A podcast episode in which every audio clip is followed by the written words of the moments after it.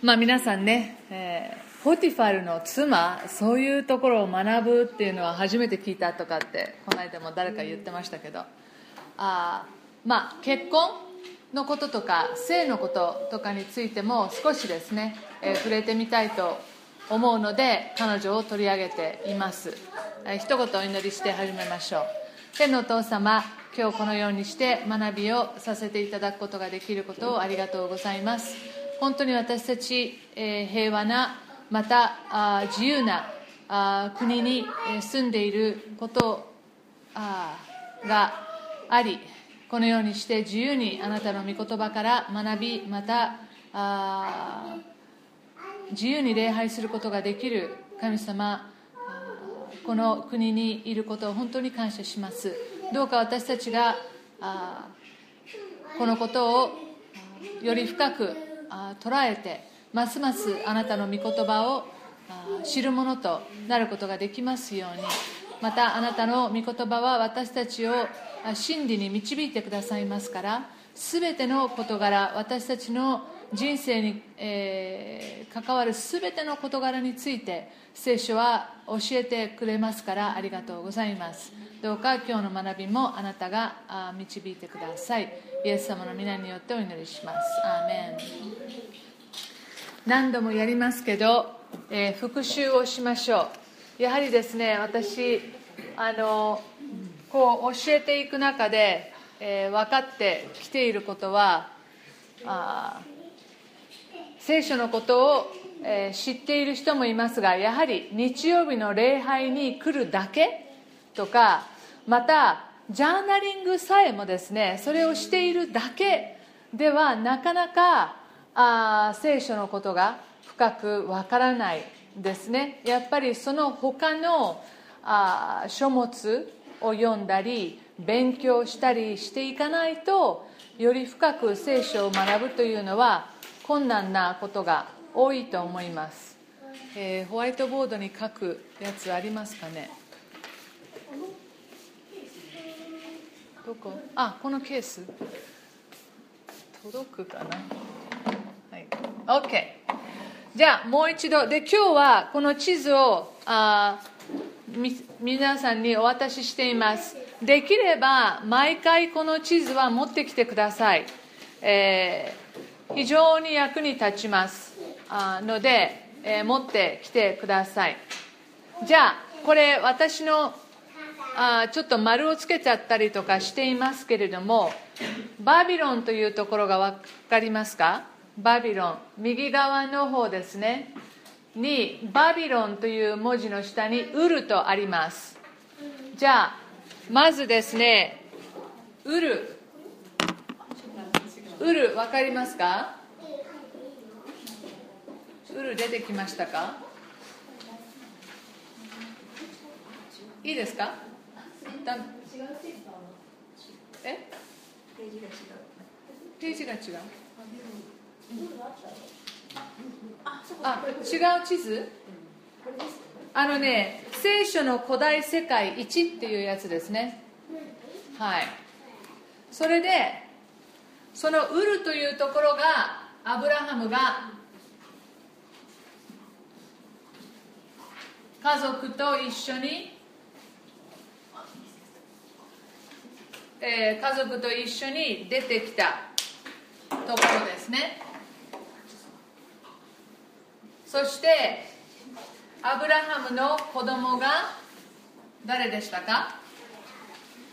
イサク。このウルからそのちょうど地図の真ん中辺の上にハランというところにも丸がついています。もし、えー、よかったら、まあ、この鉛筆でなぞってもいいですしこのウルからハランにまずアブラハムと彼のお父さんそして兄弟たちはカナンに向かう途中で波乱まで行きます。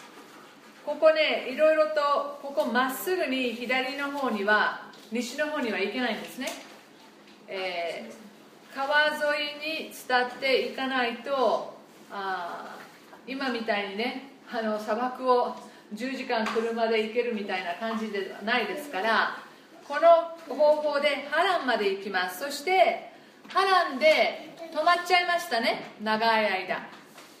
ハランでお父さんが亡くなったりとかアブラハムの。でももともと彼らはウルから出た時にはカナンの地を目指しているんです。そしてアブラハムは、えー、お父さんが亡くなったりした時にまた改めてカナンに行かなければいけないということを思い出して、えー、カナンの地に行きます。そしてこのカナンの部分がこの地図の、左下にもう少し拡大バージョンがあるんですね。そしてここがこの、えー、シケムとかベテルとかヘブロンとかあベールシェバとかここら辺がアブラハムやイサクがあ住んだ。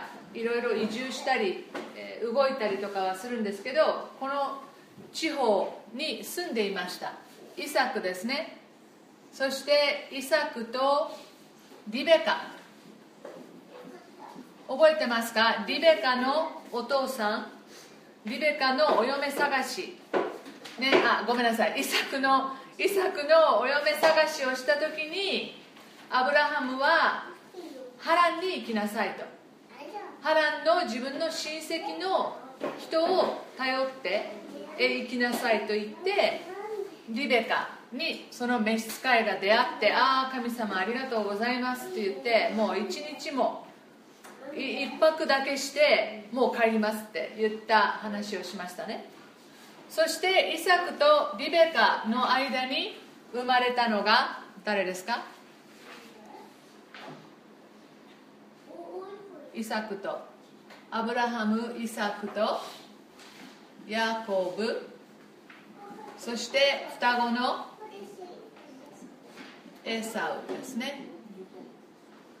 ちょっとここはカッコにします。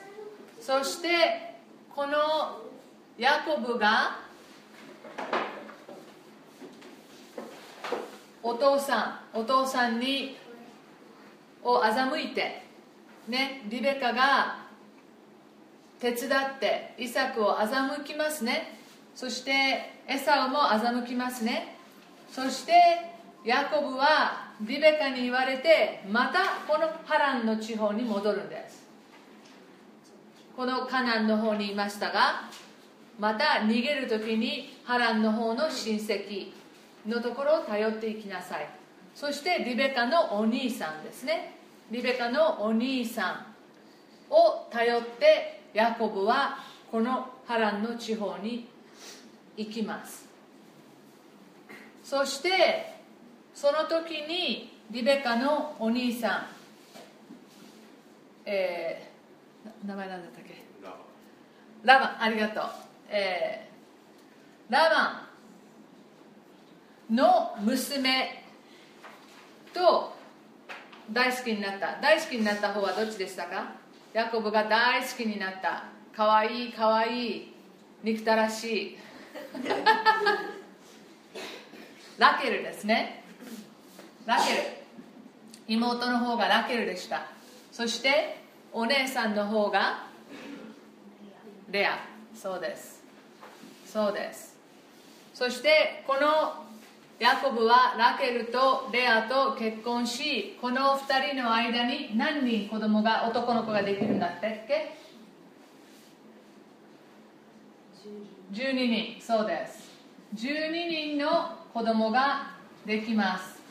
そして前このレアとあラケルの間にできた子供たちのうちレアの、えー、上のああ4人ですね。それからそれだけではなかったですね。レアのあ召使い。そしてラケルの召使いの間にも子供ができます。だから4人の女性の間であ子供ができるんですね。そのうちの12人。そしてラケルの息子が息子の1人がラケルが産んだ息子の1人がヨセフ。なんですね。で一番下の息子がベニヤミンと言います。ベニヤミンを出産した直後ラケルは亡くなります。そして今日話すのは先週話しましたが先週タマルの話をしましたね。12人のうちの、えー、12人のうちのレアの息子名前何でした？ユダ。はい。ユダ。名前が多いですからね。あのユダ。ユダとユダにはカナンの奥さんがいて3人の子供がいたけれども上の2人が死んじゃってユダはもう3番目もこのお嫁さんとの間だったらもう死んじゃうんじゃないかと恐れて本当は彼女の権利彼女は長子の嫁長男の嫁としての権利が与えられていて弟と結婚しその長男の嫁としての権利を子供を産むことで、えー、継いでいくことができるという権利があったにもかかわらずユダは自分の息子が3番目の息子が死ぬのを恐れて、えー、タマルにその男の子を自分の三男を与えなかったですねお婿さんとして。それにタマルが自分の権利を主張したいためにユダを騙してそしてユダとの間に子供ができます。その話を、えー、しましたね。でもその後結局ユダはタマルと正式な夫婦にはあ正式な夫婦にならないというよりはその後2人の間で肉体関係のようなものはあしません。ユダはその中でやはりそこはあできないとあ考えたわけですね。自分の息子たちの、えー、お嫁さんとの間での関係というのは、まあ騙された時はあのあれでしたけど。そしてこの出来事は先週もあ先々週も話しましたけれどもヨセフヨセフはラケルのあ子供ですね。ヨセフのことがいろいろ問題になった。このお父さんヤコブはラケルを寵愛しそのラケルが産んだヨセフを溺愛します。そしてこの12人他の11人の息子たちはそのことでヨセフのことをあまともに話ができないほどにあ憎んでいたわけですよね。そしてユダとタマルのこのごたごたが多分ヨセフが売られた直後にこういうふうな出来事が起こってるんだと思いますけれども、えこの間も話しましたね。ヨセフの話の間に非常に時間をとっていると。このユダとタマルの話をね。そしてユダとタマルの間に生まれた、えー、双子、えー、の話をしました。そしてなぜこのことがなぜユダのことをここまで丁寧に長く聖書の中は描いているのか。なぜならばユダはこれから最も有名なダビデというダビデの子孫は永遠にダビデの子孫のその王権というのは続く。実際にユダのことについてもお父さんヤコブは死ぬ前に予言していますね。あなたから王権というのは離れない。もう常にずっと続くと。永遠に続くと。そしてこのユダとハマルの間にできた子孫がずっと後になってダビデになりますね。そしてそれだけじゃないんです。なぜ旧約聖書がそこまでこの事件を丁寧に扱うかというとダビデだけじゃないんです。ダビデがむしろダビデがメインじゃない。このダビデから生まれるイエスキリストまでつながっているんだということを聖書は示したいんですね。そして人間がどういうことをしてきていくか。ということが重要ではないと。このようないろんなことがあるにもかかわらず神様は全てを、えー、ひっくり返すほどの大きなことをなさり最終的に全ての栄光は神様に行く。このような神なんだ。このような神なんだっていうことをあこの事件をですね丁寧に扱うことで表しているんですね。はい。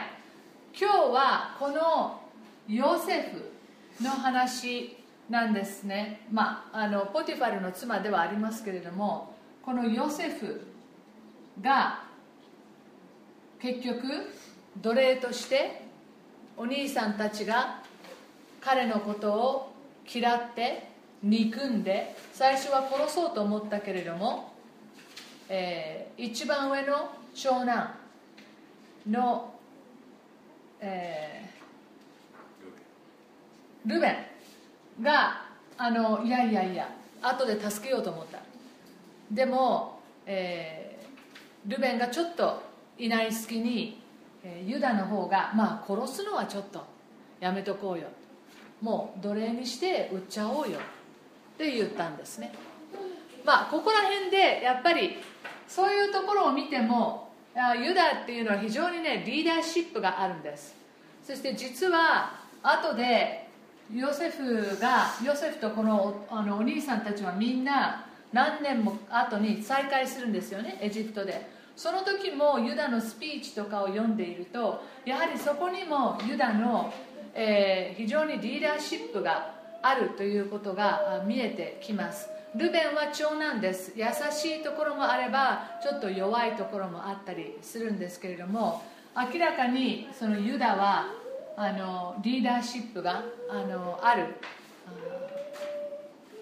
若者だったというのは分かります。やったことはいろいろ悪いことやってるんだけど潔いところだったり、えー、男気があるというか、まあ、かっこいいところもあるんですよね。このタマルとの事件にしても、えー、女の人ですから自分がもう言いようによっては俺じゃなかったと何とでも言えたところを、えー、潔く、え自分の非を認めました、えそういうところは本当にあのかっこいいですよね。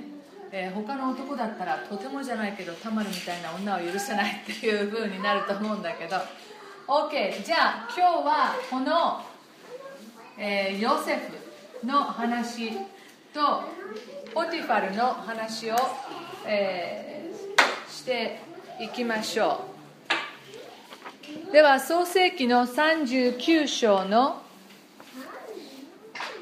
一節から見ます。創世紀の39章の一節から。このポティファルとのの奥さんとの関係の話は、えー、39章全部なんですけれども、えー、1節から20節まで、えー、見ていきたいと思います。ヨセフがエジプトへ連れて行かれた時パラの帝神で侍従長のポティファルという一人のエジプト人がヨセフをそこに連れて下ってきたイシュマエル人の手からヨセフを買い取った。主がヨセフと共におられたので彼は幸運な人となりそのエジプト人の主人の家にいた。彼の主人は主が彼と共におられ主が彼のすることすべてを成功させてくださるのを見たそれでヨセフは主人にことのほか愛され、主人は彼を側近のものとし、その家を管理させ、彼の全財産をヨセフの手に委ねた。主人が彼にその家と全財産とを管理させた時から、主はヨセフのゆえにこのエジプト人の家を祝福された。それで主の祝福が家や野にある全財産の上にあった。彼はヨセフの手に全財産を委ね自分の食べる食物以外には何も気を使わなかった。しかもヨセフは体格もよく美男子であった。これらのことの後主人の妻はヨセフに目をつけて私と寝ておくれと言った。しかし彼は拒んで主人の妻に言った。ご覧ください。私の主人は家の中のことは何でも私に任せ気を使わず全財産を私の手に委ねられました。ご主人はこの家の中では私より大きな権威を振るおうとはされずあなた以外には何も私に差し伸めてはおられません。あなたがご主人の奥様だからです。どうしてそのような大きな悪事をして私は神に罪を犯すことができましょうか？それでも彼女は毎日ヨセフに言い寄ったが彼は聞き入れず彼女のそばに寝ることも彼女と一緒にいることもしなかった。偉いですね。まああの嫌いだったんでしょうとかって言われたらもうそれまでなんですけど、えー、まずですねこのそれぞれの立場を考えましょう。ヨセフは何ですか皆さん？奴隷ですね。奴隷です。スレイブ、えー、売られたんです。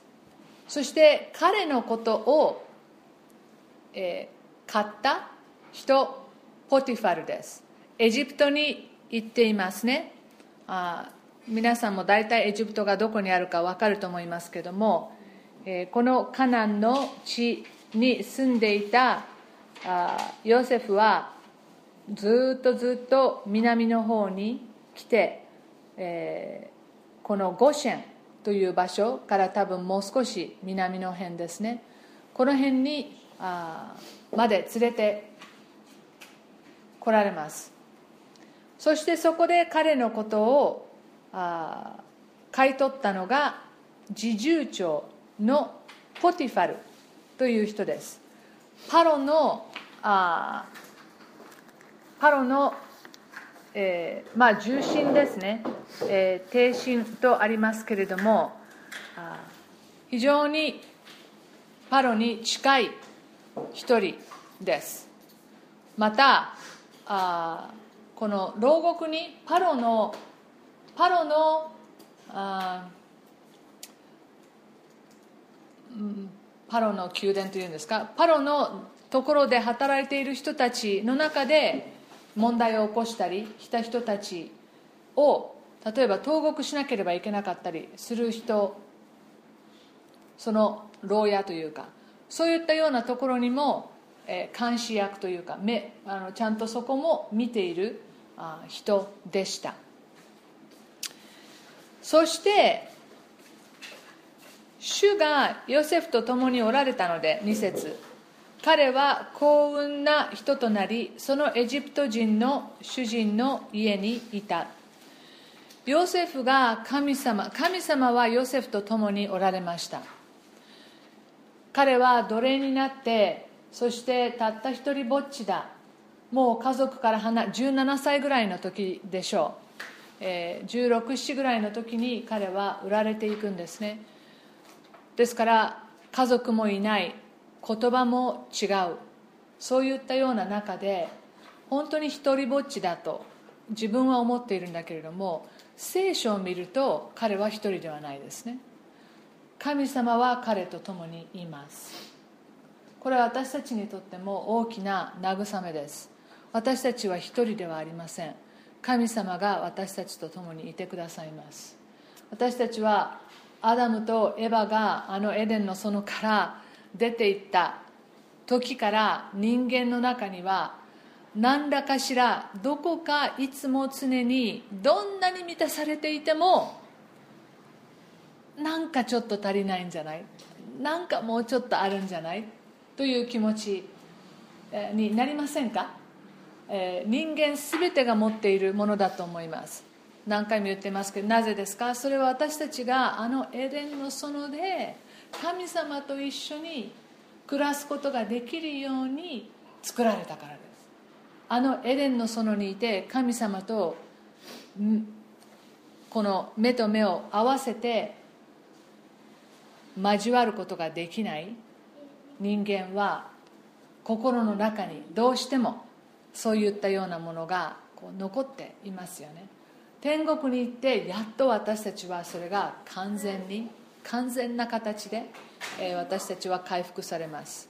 え信仰の上ではもうすでに回復されてるんですよ。私たちは神様との関係でそこを完全に回復されています。信仰の上では。でも形としては完全な形としてはやはり天国に行くまで。ですからどこかでそういったようなものが私たちの中にありますが神様はヨセフと共におられた。そして3節彼の主人は主が彼と共におられ主が彼のすることすべてを成功させてくださるのを見た。果たしてポティファルがどこまでこのアブラハムイサクヤコブの神を理解していたかどうかは不明です。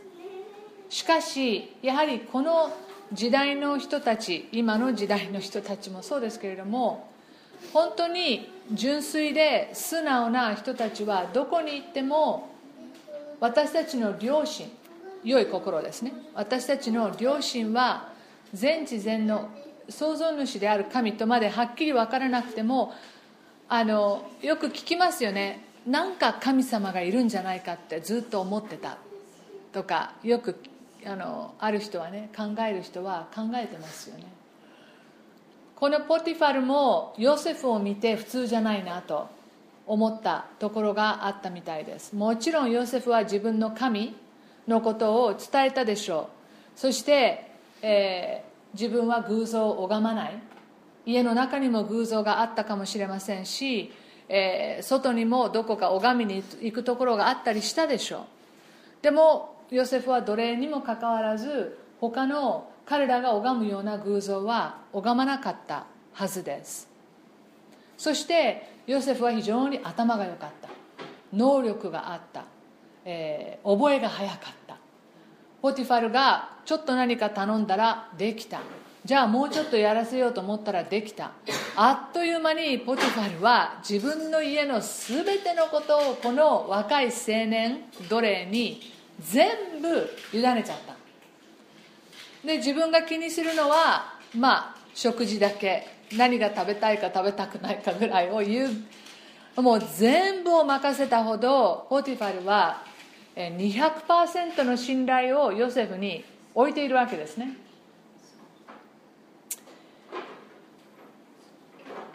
ポティファルの中にやはりヨセフはちょっと違う。ヨセフはちょっと違うという思い。そしてきっとそれは彼が信じている神様に関係しているんだろうと分かっていた。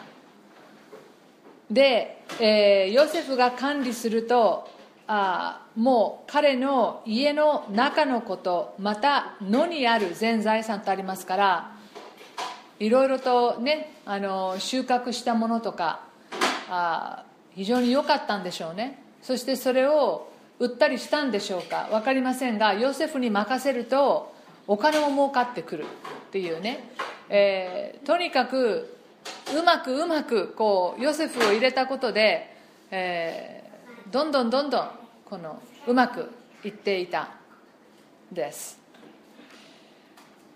まあ何年ぐらい経ったんでしょう？分かりません。34年でしょうか？分かりませんがあその間にですね、えーポティファルの奥さんはずっとこの青年を見ているわけです。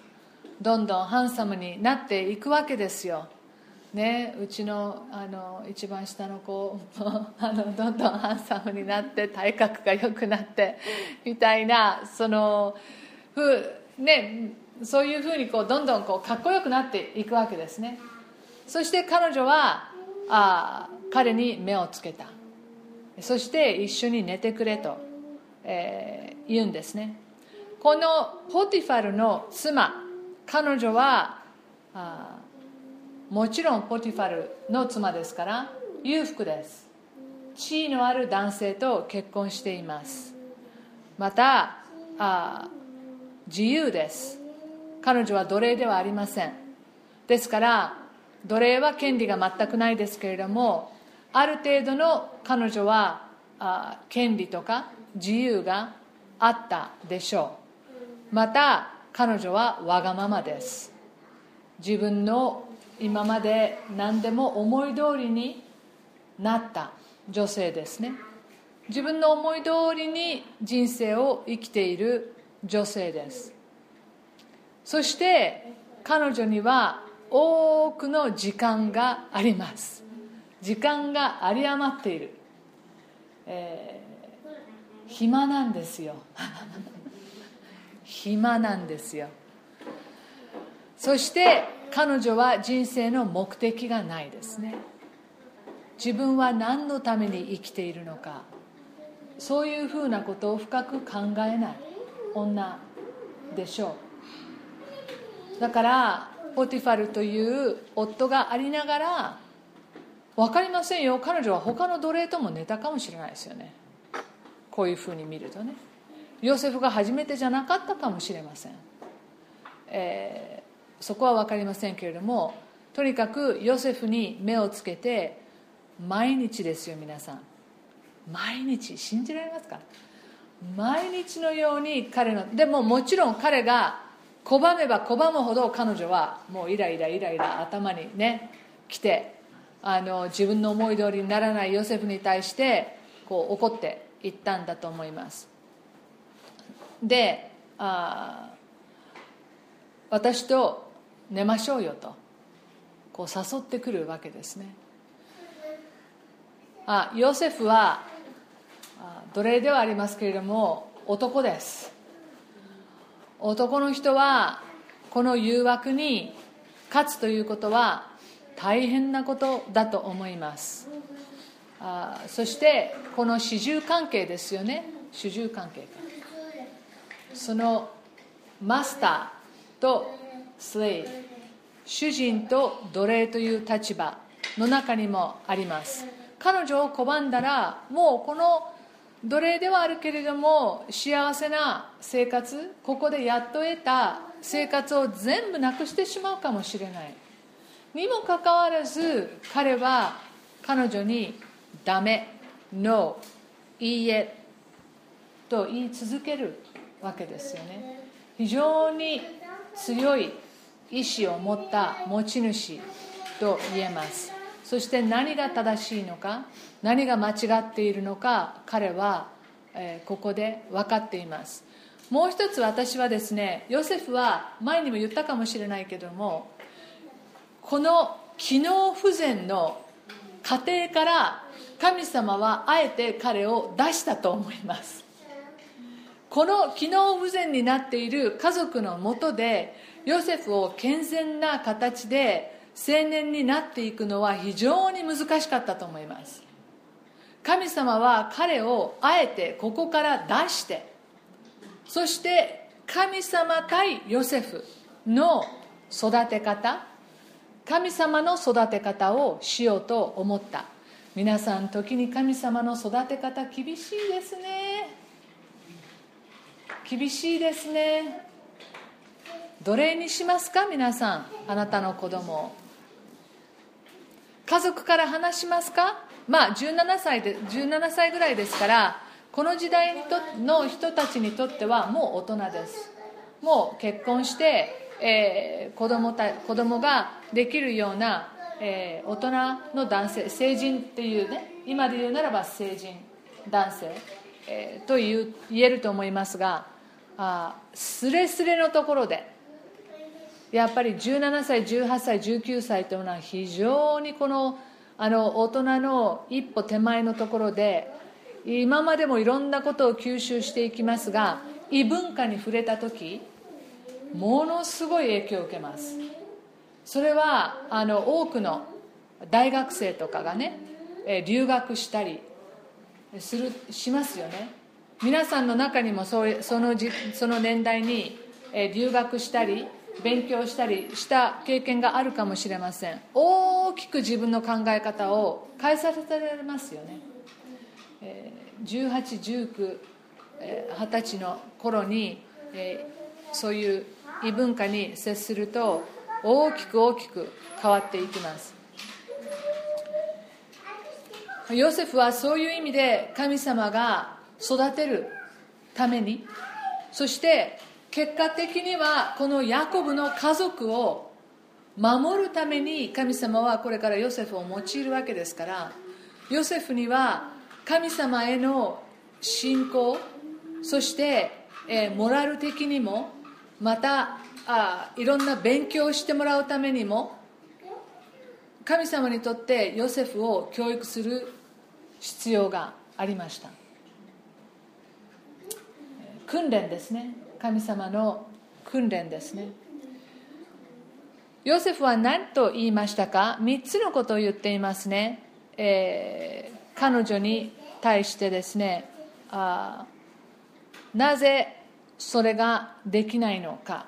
彼は言っています。私はああなたの夫ああなたの夫であるご主人に仕えていますと、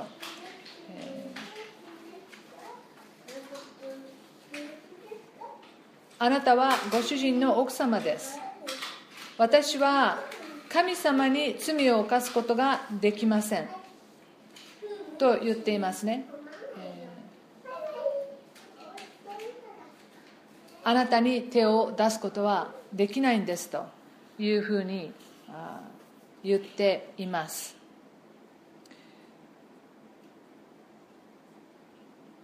13節。結局ですね彼女はもう一度というかある時誰も家の中に11節ごめんなさい。11節から今度はちょっと読みましょう。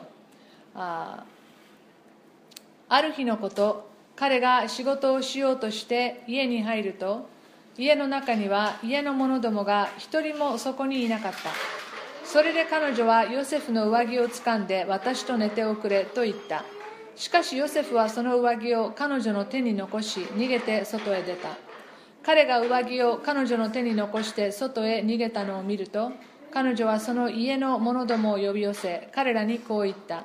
ご覧主人は私たちをもてあそぶためにヘブル人を私たちのところに連れ込んだのです。あの男が私と寝ようとして入ってきたので私は大声を上げたのです。私が声を上げて叫んだのを聞いてあの男は私のそばに自分の上着を残し逃げて外へ出て行きました。彼女は主人が家に帰ってくるまでその上着を自分のそばに置いていた。こうして彼女は主人にこのように告げていった。あなたが私たちのところに連れてこられたヘブル人の奴隷は私にいたずらをしようとして私のところに入ってきました。私が声を上げて叫んだので私のそばに上着を残して外へ逃げました。主人は妻があなたの奴隷は私にこのようなことをしたのですと言って告げた言葉を聞いて怒りに燃えた。ヨセフの主人は彼を捕らえ王の囚人が監禁されている監獄に彼を入れた。こうして彼は監獄にいた。しかし主はヨセフと共におられ彼に恵みを施し監獄の長の心にかなうようにされた。それで監獄の長はその監獄にいるすべての囚人をヨセフの手に委ねた。ヨセフはそこでなされるすべてのことを管理するようになった。監獄の長はヨセフの手に任せたことについては何も干渉しなかった。それは主が彼と共におられ彼が何をしても主がそれを成功させてくださったからである、えー、とうとう誰も家の中にいない日が来てしまいます。そして彼女はもう一度彼のところにこう言い寄るんですね、えー、言い寄るだけではなく上着をつかみます。そしてあもう強引にですねあもう迫ってくるんですね。そして彼は上着をまあ半分ね彼女が取るような彼は置いていくような形で逃げていきます。もう一度この彼の洋服と服ですね。彼の上着が災難をもたらしてしまう、えー、以前はこのお父さんが作ってくれた素晴らしい服も兄たちのあ怒りを買った、えー、やきもちをねもっともっとこう助長させる道具になってしまいましたが今度も服があ彼をですね非常に混乱に陥れるまた痛みを伴う結果が生まれてしまいます、えー、彼女はこれをですねまあ復讐ですね。の道具に使うわけです。彼女が何て言っているか。彼女は14節その家の者どもを呼び寄せ彼らにこう言った。まあいわゆる奴隷たちですね。奴隷とか召使いたちとか英語では「men」とありますから大体男性たちをですねこう呼び寄せてそしてご覧って主人は私たちをもてあそぶためにヘブル人を私たちのところに連れ込んだのです。ちょっとねご主人に対する態度というかあがあ横柄な態度というかね見られますね、えー、もうヨセフだけじゃなくてもちろん自分の責任なんて全く考えてない。あでも夫のせいにしてますね、えー、彼は私たちを笑い物にするためにっていうね。主人は私たちをもてあそぶためにこの人を連れ込んだ。まあ自分の側につかせたいわけですよね。奴隷たちをね。そして自分と召使いたち家の者たち対ヨセフ。そしてあのヘブル人。を私たちのところに連れ込んだ。あの間違ってたらごめんなさい。でも多分ヘブル人ってここら辺からじゃないかなこの言葉が使われ始めるのは、えー、このヘブルの人たちというのはまたこう違うんだ。もう一つのあ部族というかがですね完全に出来上がっていた。ことがもうここで、えー、分かるのではないでしょうか。いろんな小さな部族の集まりなんですけれどももうこのヤコブ、え、の、え、子孫から生まれてくるこの部族のことはヘブル人というふうにこう呼ばれて、いますね。ですからまあひっくるめてこのヘブル人がというふうに彼の名前も言わないですよね。えー、ここに彼女のやはり彼に対する、まあ、差別もあもちろん伺えます。でまあこいつがこいつが、ね、私と寝ようとしたので私は大声を上げたんですと、えー、で彼は上着を残しました。これがもうねあの動かぬ証拠ですというわけですよね。上着を持って。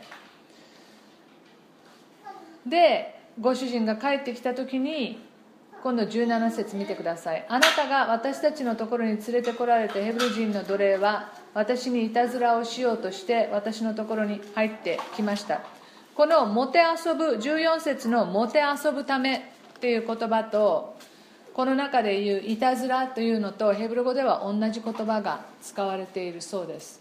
ですからまああのからかうためとか遊ぶためとかそういったような言葉でしょう、えー、ここでも彼女はですね、えー、ポティファルに対してあなたが連れてきた奴隷ですよ。っていうことをあ強調していますね。あなたが連れてきた奴隷が私にいたずらしようとしたんですよ。あというふうに全くヨセフが悪い。あなたが悪い。私は何も問題がない。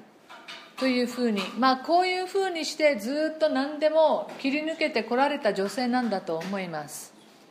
いいとこのお嬢さんだったんでしょうかね、えー、ポティファルと結婚してもあ非常に強気で自分の思い通りに物事を進めようとするあ女性ですね。あ皮肉たっぷりにですね彼女はこのようにして、えー、言っています。そして20節を見るとポティファルは非常に怒りに燃えたとあります。怒りに燃えたんですけれども20節を見ると王の囚人が監禁されている監獄に彼を入れます。奴隷としては非常に軽い処罰です。彼女が言っていたことが100%真実ならば彼女はレイプされかけた。だったらパロの他の囚人たちが入れたれているようなところにですねこの奴隷を、えー、若い青年を入れるはずがないと私はあ思いますね、えー、もしかしたらあ死刑にされてもおかしくない。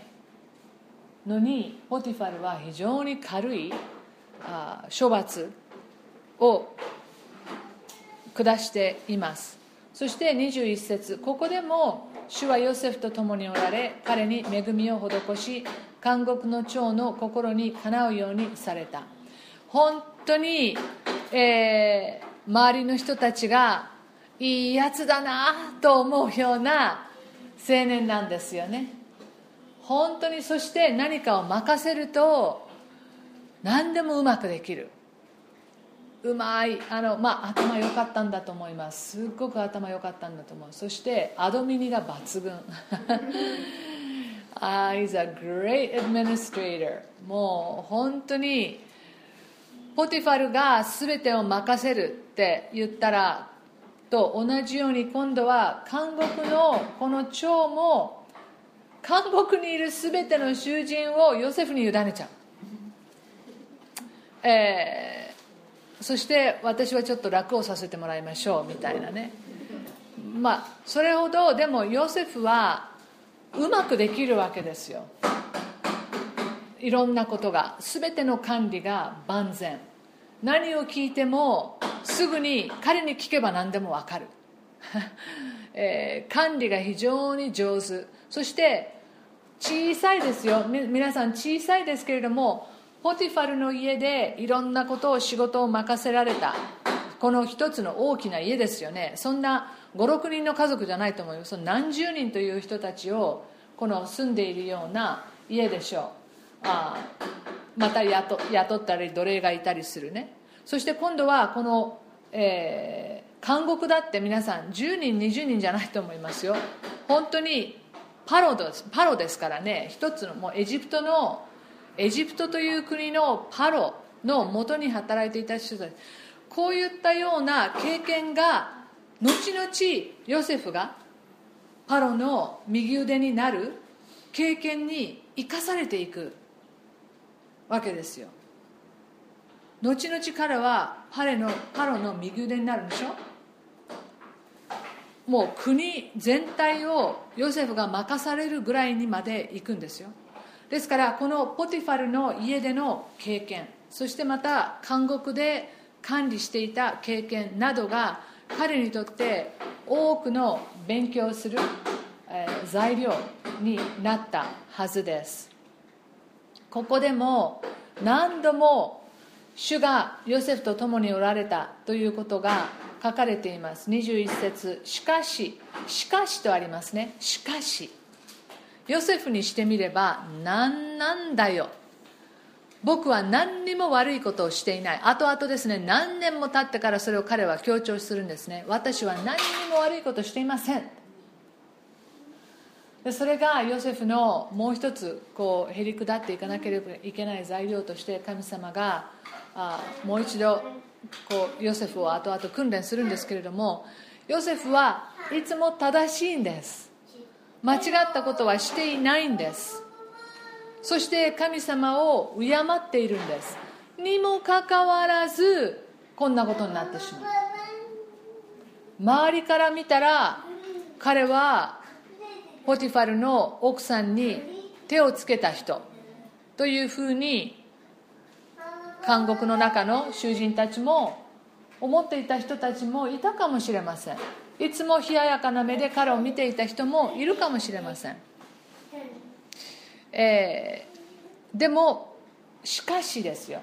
主はヨセフと共におられた。そして彼に恵みを施した。また23節にも主が彼と共におられ主がそれを成功させてくださったとあります。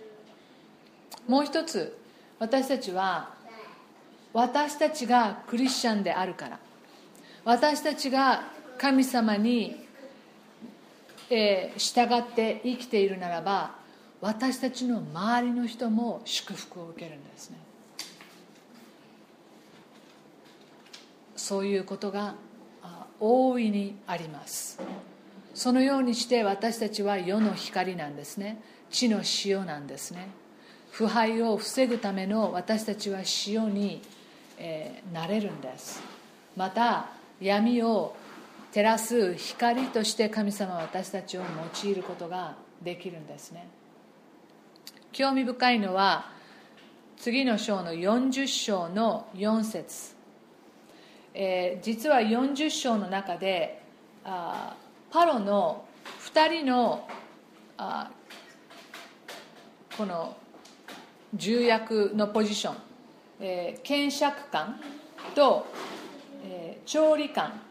検釈官っていうのはあ王様のあのワインですね。お酒を、えー、ままあ毒味する役の人ですがこの間もあ牧師先生がメッセージの中で話していましたが検釈官というのは非常に位が、え、そんなねただお酒をいつもガボガボ飲んで 毒味してるっていうだけじゃないです、えー、右腕のような王様のあ、えー、相談役のような人です。気軽にそこにそばにいて相談を聞く、えー、人なんですね。ある文献によると裁判官裁判官の役もしていたことがあるというふうにも載っていますのでただお酒を飲んでるだけじゃないです。非常にパロの隣にいて王の隣にいて非常にこうステータスがある役割です。そして調理官長というのはまあコック長ですね、えー、料理のトップの人ですね。まあこの2人のことで、えー、パロが怒っちゃって彼らをですね、えー、この40章の3節にちょっと見ると彼らを侍従長の家に交流した。すなわちヨセフが監禁されている同じ監獄に入れた。ポティファルはこういう役目を担ってるわけですね。その監獄の中のことを監修長監獄の長もいますけれどもその上にいるのがポティファルなわけです。でえー、侍従長の家に交流したとありますからまあこの家というかポティファルの下にこの監獄があって、まあ、ポティファルが全体的にそこをこう、まあ、見ている部分ですね。そして4節を見ると侍従長はヨセフを彼らの付き人にしたので彼はその世話をしたとあるんですね。この侍従長って皆さんポティファルですよ。まあどのぐらいの時間が経ったか分かりませんけれどもこの2人は最もパロの近いところに仕えている、まあ、検釈官とそしてまあこのもう一人の、えー、料理長はポティファルがヨセフのところに連れてってあなたがこの2人のことは直接世話をしなさいと言うんですね。興味深いでしょ？私ねここからは私の安田先生じゃないけど、えー、もうあの妄想の世界じゃないけど。私はねポティファルは奥さんを最初から信じてないと思います。あのもちろん最初はね怒りに燃えたとありますけれどもさっと初めは聞いてヨセフに対してまさかってよく裏切ったなっていうようなあ思いがとっさにあったかもしれないけれどもこの刑が非常に自分の奥さんにされたらですねポティファルみたいな地位にいる人はもういくらでも他にあの奴隷で代わりヨセフの代わりになる人はいくらでも買えるわけでしょ？雇えるわけでしょ？でもヨセフのことはポティファルはやっぱり買ってますよね。ですからポティファルはヨセフを信じ奥さんを信じてないと。思います。あだからポティファルは本当にヨセフを信頼しているだと私は思いますね、えー、奥さんの話をポティファルは信じてはいない。と私は思います。じゃなかったらここまで、えー、ヨセフを信用してまた自分のこんなそばに置いていつでもよでまあ結果的にはですねこの監獄というのも何ていうの？自分の家だけを管理させてたのが今度はねヨセフに自分がのもとにあるこの監獄の全てのことを任せてるのはある意味ポティファルですよね。監修の長の長はポティファルですから。ですからここに多分非常に信頼関係が、えずっとあ育っていってたと思います。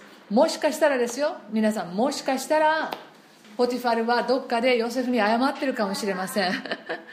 悪かったなと。しかし今こういう状況ではこううちの、えー、奥さんはですねもしかしたら実はあの、えー、奥さんの家は非常にいい家で私は特に何も言えないんだとかですねいろんな事情が、えー、あったかもしれないですよね。あパロの親戚だったかもしれない。I don't know でも何かやっぱりポティファルにはあの弱みがあったかもしれないですね。ここまで奥さんがあの横柄な態度を取ることができるというのはとにかくこの2人の結婚はあ全く、えー、なんていうのかな。まあひどい結婚ですよね。あまあでもポティファルはパロの家来として、えー、自分の仕事をヨセフをそばに置けば彼は祝福されるわけですから、えー、全てがうまくいくわけですから彼にとってヨセフは手放したくない、えー、最も信頼できる、えー、自分のそばに置きたい、えー、有望な家来の一つ一人だったと思います。まあここからですね少しだけ私はこの結婚観彼女の結婚観を見てみたいと思います。もちろん彼女は神様を知りません、えー、神様を信じてはいない。でもポティファルがヨセフの素晴らしさをこのヨセフの信仰またヨセフが信じている神様が共にいるということを見えたのに対してポティファルの妻は全くそこには目も触れない。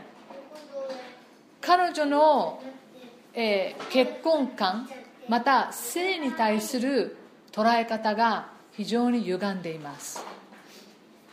あ皆さん結婚というのは私よく言いますけれども英語で commitment 結婚を一言で言うならば commitment 今日本語でコミットメントという言葉は一般的にも使われていますけれども私日本語で言うならば献身。結婚は献身です。その読んで字のごとく身を捧げるですね。お互いにですよ。お互いに愛し合い使え合う。お互いに愛し合い使え合う。理想と言われるかもしれませんがこれが神様が定めた結婚のピクチャーだと思います。愛し合い使え合う。もしこれができたならば日常生活の中で。夫は妻を愛し夫に仕える。妻は夫を愛し夫に仕える。双方で常にそのことが行われていくことができたらもうそれは素晴らしい素晴らしい環境です。そしてその中に生まれて育つ子供たちというのはどのように愛しどのように使えるかを毎日のように見て育ちます。そうすると子供たちのアイデンティティは健全に確立されていくんですね。結婚というのは献身です。捧げていくことです、えー、イエス様もそれを弟子たちに表されませんでしたか？弟子たちを最後まで愛し通された。最後まで愛し通すことを見せるためにイエス様は何をしましたか？全ての権威が与えられたヨハネによる福音書の14じゃないか。14151617あそこら辺なんだけど、えー、最後の晩餐の時にですね前にですねイエス様は腰にある、えー、ところに手ぬぐいを入れて彼らが彼らを愛し通したということを見せるために彼らの足を洗われた。私は、えー、使えられるためではなく使えるために来た。とおっしゃってますね。イエス様は夫婦の模範でもあります。えー、性の部分に関してもこのコミットメントが要求されます。献身ですね。自分のお互いにですよ。その性的な関係によっておいても夫は彼女に捧げ彼女も夫に捧げる、えー、そしてお互いにその性的な関係の中で、えー、その喜び、えー、充実感のようなものをこう味わう。それが神様がデザインされたその健全な夫婦の中でしか味わうことができない性的な関係です、えー、残念ながらキリスト教会もですねこの性に対して聖書的な視点を持たないでずっと多分ごくごく最近まで、えー、来ていたと言えると思います、えー、特にカトリック教会の中ではこの結婚することよりも独身でいる方が清いという考え方がずっとあるんですね。カトリック教会の中で成人になる人で結婚した人はいないかもしれない。ごめんなさい。そこはちょっと分かんない。もうほとんどが独身です。成人と言われる人は、ね、あのなぜかというと独身が尊いんですよね。独身が清いんですよね、えー、何が何を言ってるかというと結婚すると性的関係を持ちますよね。性的関係というのは仕方なくやるんですよ。子孫繁栄のために性的関係を持たなければ子孫は生まれないのでそれはもう仕方がなくというね。でこれは聖書の考え方ではないんですこれはどこから入ってくるかというとギリシャの哲学です。ギリシャ的な哲学がキリスト教会に大きな影響を与えています。いろんな神学の面で、えー、Greek philosophy has an incredible influence has had an incredible influence on the church あの historically ね歴史を見てですね、えーそれがキリスト教の神学、えー、に大きく影響を与えました皆さんプラトン知ってますか英語でプレイドと言います。プラトニックラブって聞いたことありますか？このプラトンから来ていますね。プラトニックラブって何ですか？性的関係を持たない肉体的関係を持たないラブをプラトニックラブと言いますよね。えー、ソクラテスという人の弟子がプラトンなんですね、えー、この人たちは大体紀元前、えー、300, 300年400年前の人たちです。大きくイエス様が生まれるもう何百年か前の、えー、時代の人たちですね。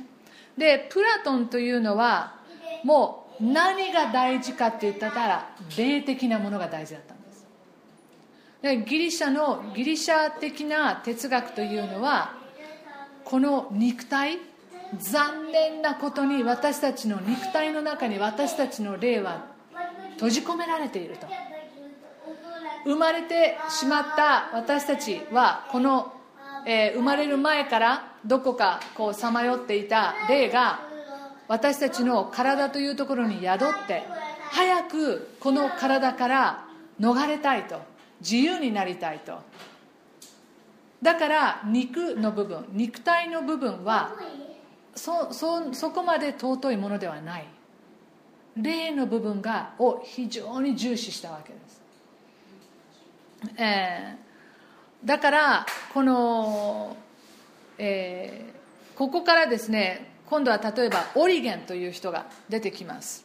あオリゲンだかかな？発音が間違ってないかな。あ、えー、彼は185年から254年キリストの後ですね。もう教会が設立されてから、の人ですけれどもあ肉体の、えー、快感というのはあってはダメだと、えー、言ったんですね。そういう快感みたいなものはあ良くないと。で確か彼は自分の局部を、えー、切った。というふうにどっかで私はあの読みましたね。えー、だからもう本当にその性的なことっていうのはもうノーノーみたいなね。そして次に例えば有名なアウグスチヌスアーガスティン。有名な素晴らしい人ですよ皆さん。もう本当に彼でも彼も大きな影響を与えるんです。キリスト教会に。セイン・アーガスティン素晴らしい人ではあります。そしてえー、いい影響もいっぱい与えますけれどもこの性的なことにまあ彼もものすごい遊びましたから。それも影響したかもしれないですけれども、えー、この現在オリジナルシンね現在ってありますね、えー、持ってながら生まれる。それは親が肉体関係を持って生まれるから現在というものがその、えー、transmitted その、えーえー、なんていうの？こうでで伝わっていくというかこう、うん、あの次の次の人に伝わっていく次の人に伝わっていくというふうにあの言うんですね。He taught that intercourse uh, transmitted original sin、えー、ですからもうこういう人がこの教会の、えー、大きな大きなあのあの影響を与える人ですからこの性というものはあこういいものではないんだと。仕方がないものなんだと。そういうふうなあ罪と性というものを、まあ、混同してしまうふうなあ教え方を教会の中で、えー、伝えていきます。今はどうか分かりませんが、えー、本当に最近までローマカトリック教会の中ではこういう捉え方その先ほど言ったあ現在というのはあ性的な性交渉を通じて、えー、次の世代に伝えられていくんだというふうに、えー、教えられてい、えー、っています。ああなたが清いならあなたは結婚しない。こういう考え方があ教会の中にありました。あそして結婚生活の中で性的関係というのはまあ多めに見る罪みたいなね。えー、excusable sin みたいにこう捉えられて、えー、いたんですね。ところがですね、えー、ユダヤの文化の中ではこう捉えてないんですよ。さすがですねやはり聖書をあのこのギリシャの影響がないギリシャ文化の影響が、え、ない分彼らはストレートに聖書を読んでいますからあまあ画家書とかもあるのにね。やっぱりおですからね本当に私たちは聖書というものが、えー、どこの哲学によって影響を受けているのかとか、えー、インドの哲学とか最近はねアメリカでもそういうような哲学が入ってきたりとかして、えー、まあ私の知る限りそれがキリスト教に影響を与えているとは思わないですけれども若い人たちには大きな影響を与えたりとかしていますよね。でもユダヤの女性が持つ権利は衣食住ですね。衣食住が与えられることは権利としてありました。そしてまた子孫を作る、え、ね、タマルのケースもそうですよね、えー、彼女は正しかったとユダは言っていますよね、えー、その性的関係を通して、えー、子供を、え作ることもある意味女性の権利だったですね。権利は数少なかったかもしれないけれどもこれはありました。ユダヤの、えー、タルムードかどうかちょっと定かではないですけれども、えー、安息日に夫婦が肉体関係を持つことをむしろ勧めている。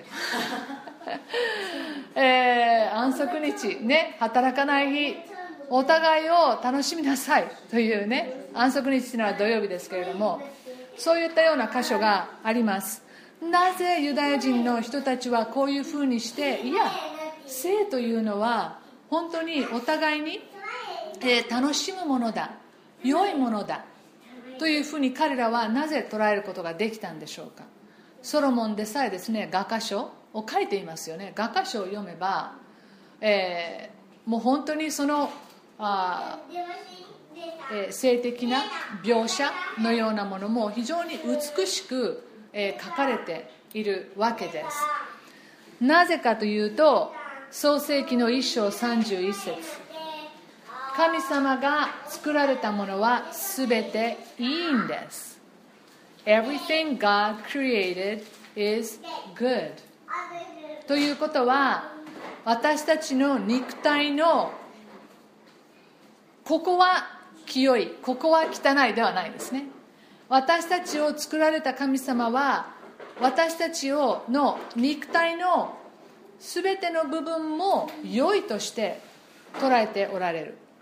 この肉体関係性的関係というアイディアも誰のオリジナルアイディアですか皆さん？神様ですね。そしてその性的なあそのえーまあ、性交渉をする時のそのお互いが感じるもの、えー、高まっていくようなものそういうもののアイデアも神様であって神様はそれを良しとされたわけですね。で皆さん子供を育ててらっしゃると思うんですけどまずあなたが性的なことに関してこれは健全なことなんだ。そして美しいことなんだ。夫婦の間では素晴らしいことなんだ。という捉え方をまずあなたが持っていないと子供に伝えることはできないです。ですからあなたがこのことで傷があったり、えーえー、そうですね。捉え方があどうしてもこうあ正しく捉えることができない。そのことで悩んだりとかしているならばぜひそのことをですね相談したりまた神様に祈って、えー、自分がその部分を、えー、癒されていくようにあ考え方を改めていくことができるように祈ってください。でなければ、えー、子供たちに正しいことを伝えていくことは非常に難しいと、えー、思います。全ては神様がデザインされた、えー、もので良いものです、えー、ですからこの性的関係というのは肉体だけのものではないですね。肉体が経験するものだけではない。もう全部が関係してきます。セックスっていうのは。肉体だけがとかね。じゃない。もうもうあなたの全部。そして夫婦の間の関係にもあもういろんなところコミュニケーションがちゃんとなかったら、えー、性的関係もぎくしゃくしてきますよね。必ず、えー、信頼関係がなかったらそこの関係もぎくしゃくしてきます。でもその部分2人の間の捉え方があ正しくてそして2人の間にコミュニケーションがなっていれば性的関係というのはあ喜ばしいものでありお互いに、えーえー、使い合うまたお互いを喜ばせるまた自分も喜ぶという意味で、えー、使う。ああるある統計によると、えー、性的関係が一番充実しているのはクリスチャンの夫婦だと言われていますね、えー、やはりそれはなぜかというと多分コミュニケーションをクリスチャンの夫婦は、えー、他の夫婦よりも健全にしているからだと思います。そしてまた許し合うこととかね、えー、お互いを受け入れ合うこととかね。やっぱりそういうふうなことが自然に関係してきて性的な関係にも関わってくると思います。第一コリントの6章の19節。第一コリントの6章の19節。あなた方の体はあなた方のうちに住まれる神から受けた精霊の宮でありあなた方はもはや自分の自分自身のものでないことを知らないのですか、まあ、いくつかここであるのはまずあなたの体は神様が住む宮ですよ。そしてまた自分自身のものではないですよ。もちろん、えー、あなたは神様のものですということもありますけれども、えー、夫婦になったらここもあなたはあなただけの体ではないですね、えー、あなたの体は夫のものでもあり、えー、夫の体は妻のものでも、えー、あります。エペソビトへの手紙の5章。31節。32節。エペソビトへの手紙の5章。31節32節。それゆえ人はその父と母を離れ妻と結ばれ2人は一心同体となる。この奥義は偉大です。私はキリストと教会とを指して言っているのです。まあ英語で奥義というのはミステリー とありますが本当にそうです。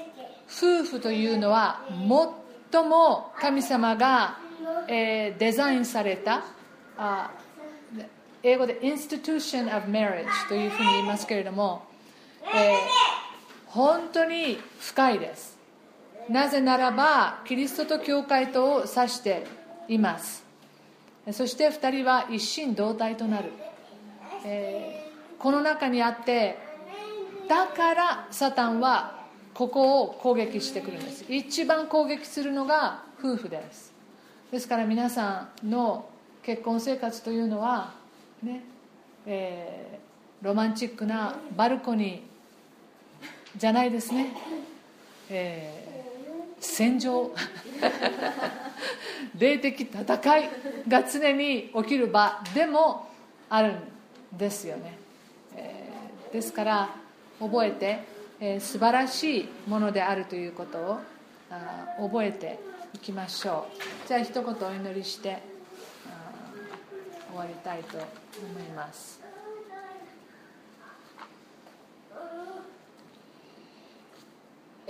信玄5章15節から読みます。あなたの水ためから水を飲め。豊かな水をあなたの井戸から。あなたの泉を外に散らし通りを水路にしてよいものか。それを自分だけのものにせよ。あなたのところにいる他国人のものにするな。あなたの泉を祝福されたものとしあなたの若い時の妻と喜び楽しめ。愛らしい目近愛しいかもしかよ。その乳房がいつもあなたを酔わせいつも彼女の愛に夢中になれ。我が子よあなたはどうして他国の女に夢中になり見知らぬ女の胸を抱くのか。人の道は主の目の前にあり主はその道筋のすべてに心を配っておられる。神様本当に私たちなかなか教会の中でも話を話をしないトピックではありますけれども明確に神様あなたは御言葉の中に私たちに、えー、知るべき、えー、夫婦の在り方、えー、男の在り方女の在り方を示してくださっていますからありがとうございます。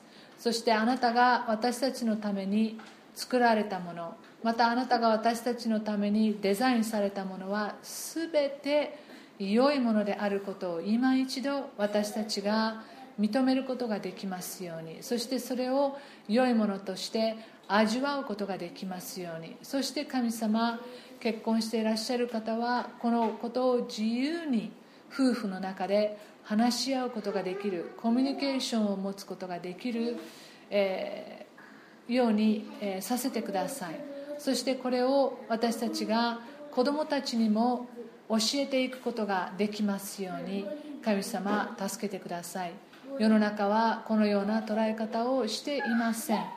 神様でもあなたは私たちに、えー、その私たちが最も安心してそして、えー、平安な心で味わえるその性の在り方を私たちに与えてくださっていますからどうかその中にあって、えー、私たちがまず、えー、それを模範として、えー、表すことができますように。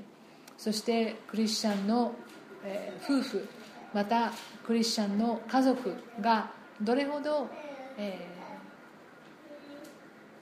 ー、素晴らしいものか周りの人たちに示していくことができますように。多くの若い人たちは特にこのクリスチャンの、えー、夫婦の良い見本を見て、大きく影響されることが多々あります。